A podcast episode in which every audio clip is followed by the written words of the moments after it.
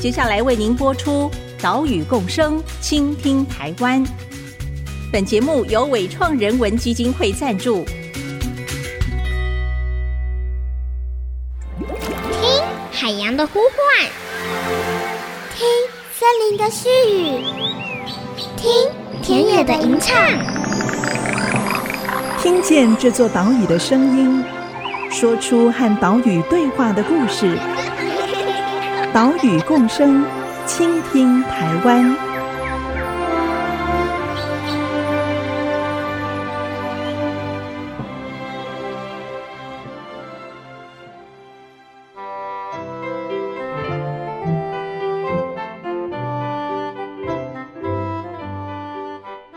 Hello，大家好，你收听的是 IC 之音 FM 九七点五，岛屿共生，倾听台湾，我是袁长杰。我们的节目是在每个礼拜三上午七点半首播，除了频道之外，也会把音档上传到 Apple Podcast、Google Podcast 以及 Spotify。如果你是用这些平台聆听的话，请记得按一下订阅哦。在马祖有一种鸟类啊，非常的稀少，我们都说它是神话之鸟。这种鸟的名字呢，叫做黑嘴端凤头燕鸥，它是燕鸥科的一种海鸟。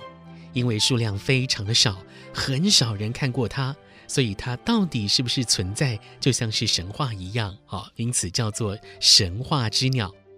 甚至啊，中间还一度有六十多年的时间都没有确定的观察记录，还被认为可能已经绝种了。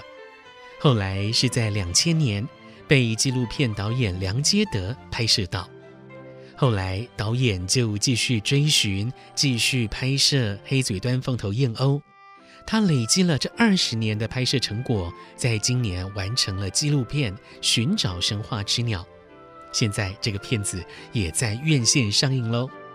今天的岛屿共生，倾听台湾，就带你来了解这一部纪录片的拍摄故事。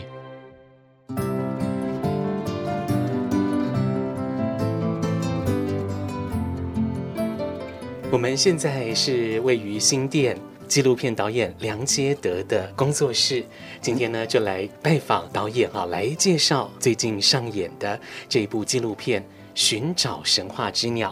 导演好，主持人你好。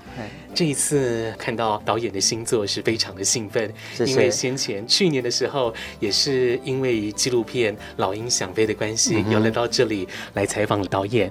那这一次导演的新作问世了，所以要赶快来支持一下，啊、谢谢，并且把这部好的纪录片来跟听众朋友分享。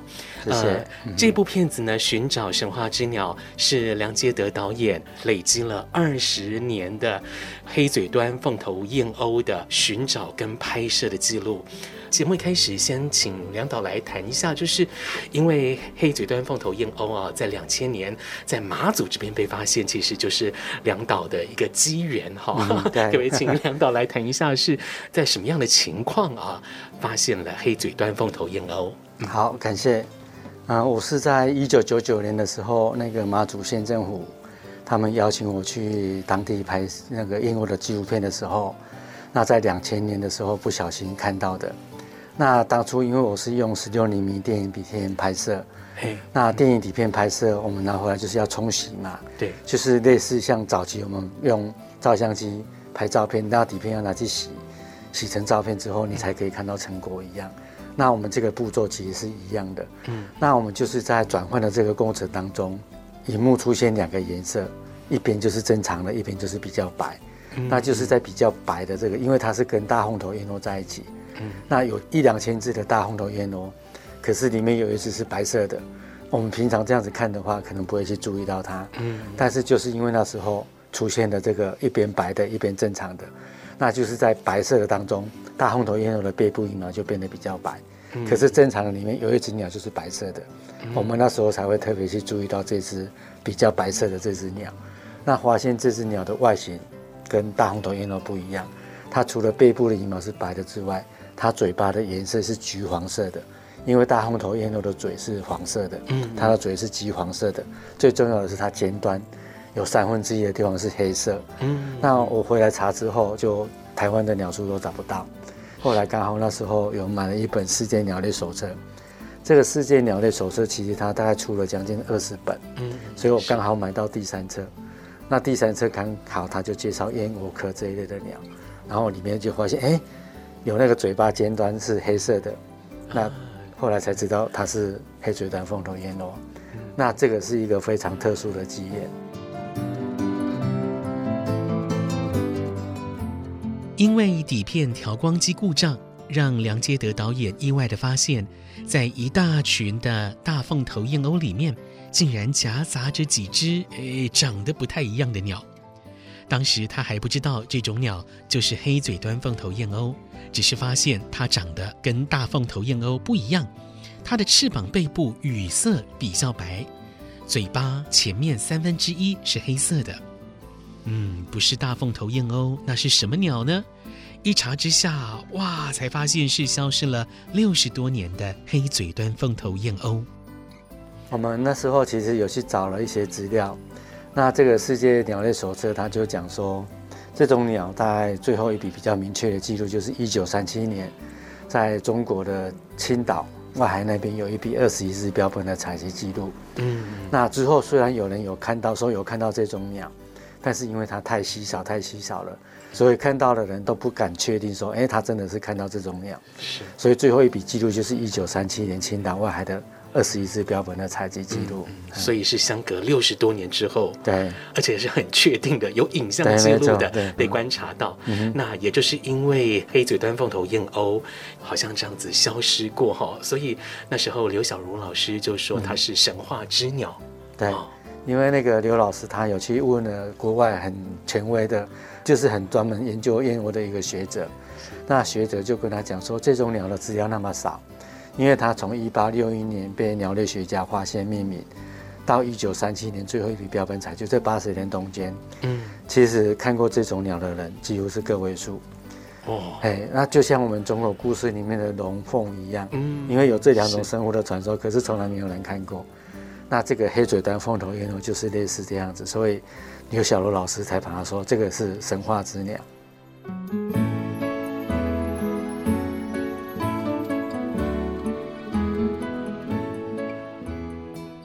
两千年，梁接德导演发现了神话之鸟出现在马祖，更观察到它在繁殖，成为第一笔繁殖记录。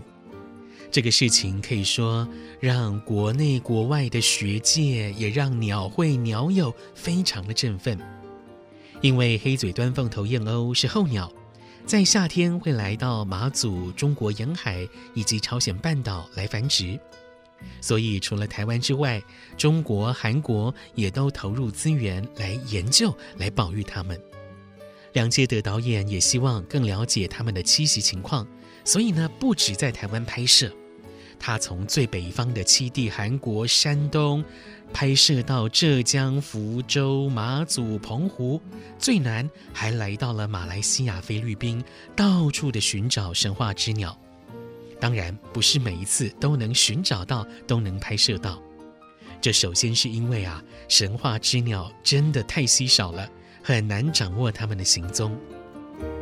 像它会在我们台湾的，比如说巴掌溪口积水溪过境，那它其实过境的时间非常短暂。嗯，那我知道这个地方，因为在两千年我们发现之后，就有有有一个鸟友就说，之前其实他在这个地方，在巴掌溪口就拍过这种鸟了。是。后来我也花了很多时间。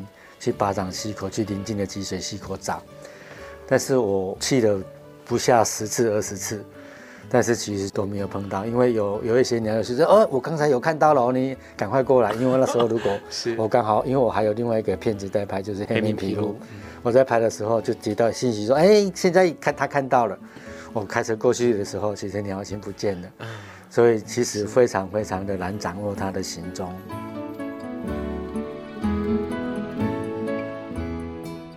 拍摄动物纪录片真的是不容易，因为动物不是演员，就只能想办法追着它拍哦。像是黑嘴端凤头燕鸥这么稀少，现在也大概只有一百只左右，好，拍摄难度非常的高。再加上了它喜欢栖息在无人岛，哎，这也增加了困难。呃，因为像黑嘴端凤头燕鸥这一类的鸟，它是生活在海上面的鸟，那繁殖的时候，它会在那种无人的海岛上繁殖。那我们知道要去无人岛，其实非常的麻烦。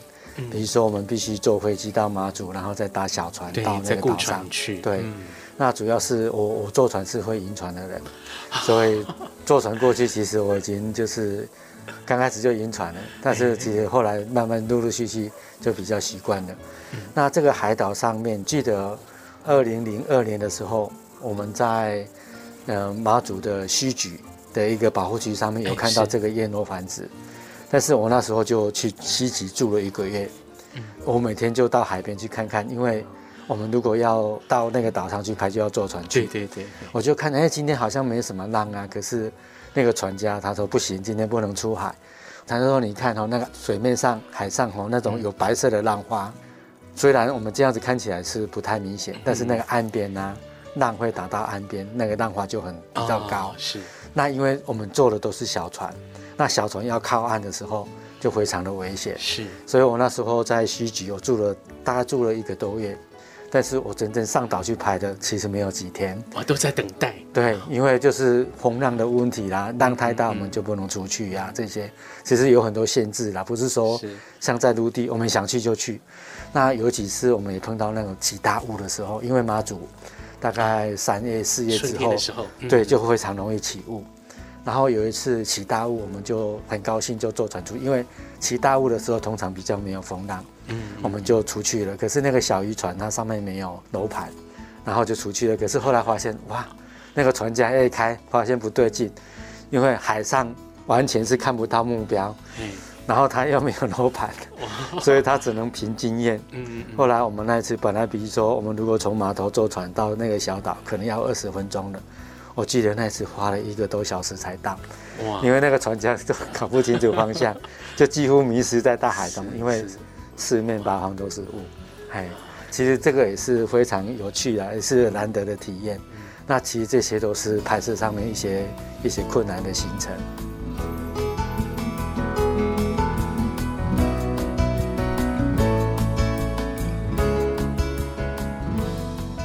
观赏这一部纪录片《寻找神话之鸟》，我们好像也跟着梁杰德导演寻找神话之鸟二十年。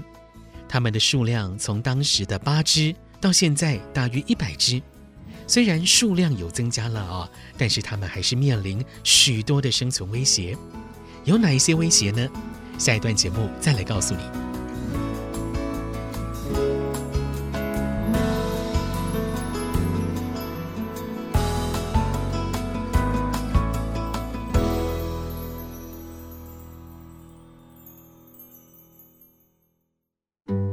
因为这只鸟是我自己发现的，那是不是可以用我自己的角度来讲这个故事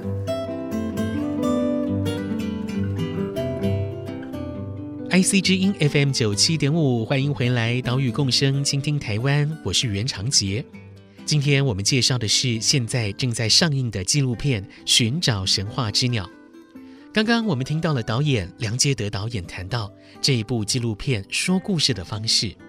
其实这部《寻找神话之鸟》的旁白就是梁导他自己配音的，故事线呢也是以梁导第一人称出发，告诉我们他从两千年发现了黑嘴端凤头燕鸥之后，花了二十年追寻神话之鸟的故事。不过啊，这样说故事的方式是大幅调整之后的结果。梁杰德导演是这么说的：在二零一六年。那个林务局找我想要重新拍这个燕鸥的纪录片的时候，我们那时候设定的是一只叫做马妞，马妞就是严孝伟老师他们在马祖的无人岛上释放的这只幼鸟。那后来经过几年的观察，其实它每一年都有回到马祖岛上来。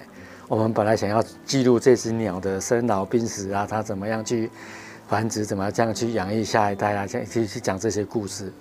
但是其实发现有一些困难，因为马祖的岛虽然很小，但是我们要找到这只鸟，其实还有困难度。是。那另外一个是，它三年之后它才有繁殖能力。嗯。它第三年那一年就是二零一八年，刚好碰到一个强台，就扫过马祖，所以它就繁殖失败。那往后，因为县政府为了担心说，我们如果上岛去拍摄会干扰到它们，所以他就禁止说，在小鸟还没孵出来之前，我们不能上岛去拍。可是最容易拍的就是在他孵蛋的时候，因为他跟黑嘴端凤头燕都跟小鸡一样，孵出来之后他就会到处跑了，所以他会带他跑去哪里，我们其实也很难掌握，因为岛上非常小，有很多死角是没办法看得到的。那就是在呃二零一九年，我们影片本来是二零一九年要完成，但是我们原先设定的目标就没办法达成嘛。那后来才有顾问他建议说。既然你们设定的这个没办法完成，然后要不要换一个角度？嗯，因为这只鸟是我自己发现的，那是不是可以用我自己的角度来讲这个故事？其实因为我有在追寻他们嘛，嗯，就是用这个角度来，后来我们才慢慢的朝这个角度来来进行。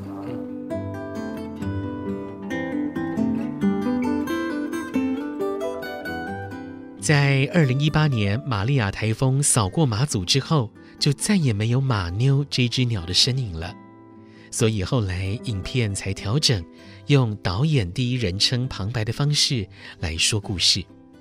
从这一起事件也可以看到，黑嘴端凤头燕鸥的生存面临到许多威胁，在这部纪录片里面也有完整呈现。因为其实它主要的繁殖地点在我们现在知道的，就是在澎湖、马祖了，大陆浙江这一带。那这一带其实夏天很容易产生台风，那一个台风扫过来之后，几乎所有的繁殖的鸟会全军覆没。嗯，哎，虽然是看到那么多鸟，比如说一个岛上可能有四五千只的大红头燕鸥，里面可能有二十只的黑嘴端，但是一个扫过去之后，其实没有半只鸟会留下来，所以其实这个是非常危险的一件事情。这个是天然的啦。嗯，那另外一个人为的因素，我们知道现在马祖。附近的海域啦，澎湖的附近海域，其实渔业资源相对的少很多，哎，因为现在渔民在海上要抓到这些渔业，其实已经越来越少了。嗯、那生活在海上面的这些海鸟要去抓这个鱼，我想他们相对的也是跟我们人一样，他人抓不到鱼，这些生活在海上的鸟他也抓不到鱼，嗯、这个是他必须面临的一些困境。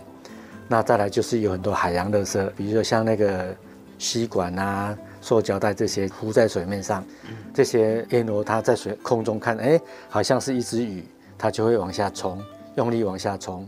可是，在这个冲的过程当中，它可能是一支吸管，它可能因为太用力了，它可能会吃到，会伤到这只鸟。所以，这些海洋垃圾的污染其实是一个非常大的问题。哎，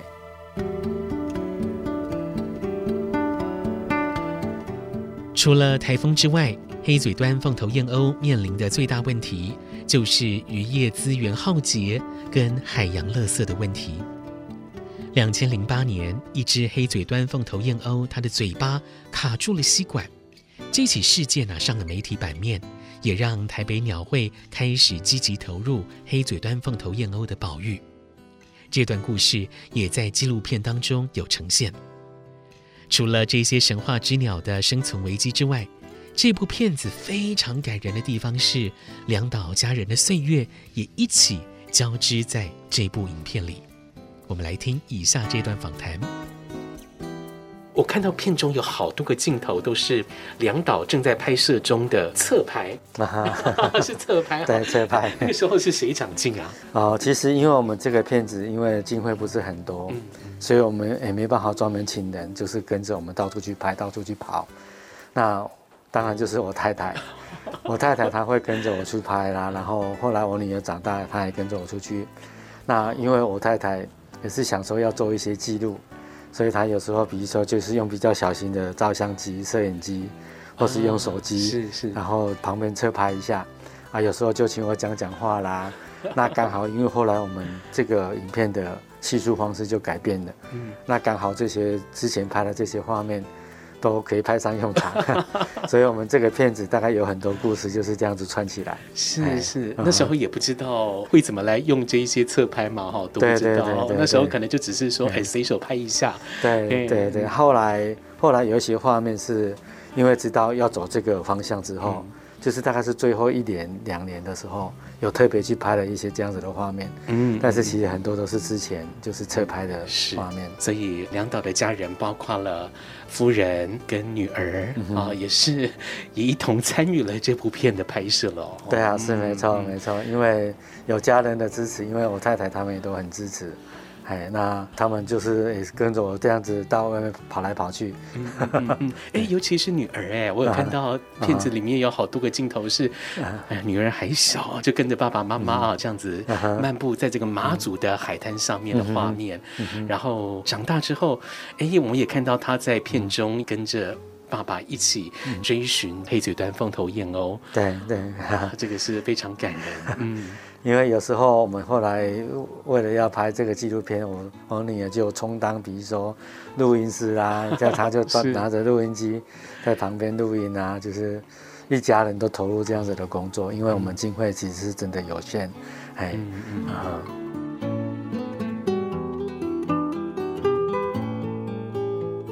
梁杰德导演的妻子陈秀梅帮忙掌镜，女儿梁文轩也协助摄影收音。他们一起记录，担任志工。二十年过去了，女儿也长大了，但环境充满了更大的挑战，像是海洋垃圾的问题、渔业资源的枯竭、栖地的改变。虽然黑嘴端凤头燕鸥的数量已经上升到大约一百只，但老实说，这个数量也不多，它还是极为物种，它的生存危机、环境危机也还是存在。而我们人类是不是也同样面对到这样的环境危机呢？这一部纪录片《寻找神话之鸟》，就欢迎大家进电影院，一起来想想人类、自然跟物种之间的关系。岛屿共生，倾听台湾，我们下礼拜再会喽，拜拜。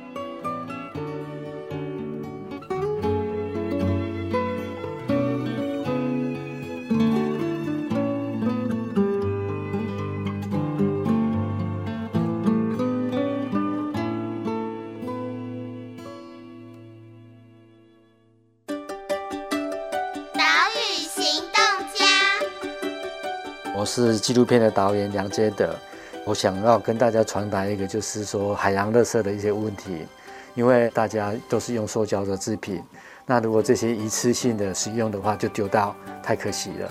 所以我们不要大量的使用这些塑胶制品，像吸管啊这些，其实对海洋生物都会造成很大的伤害。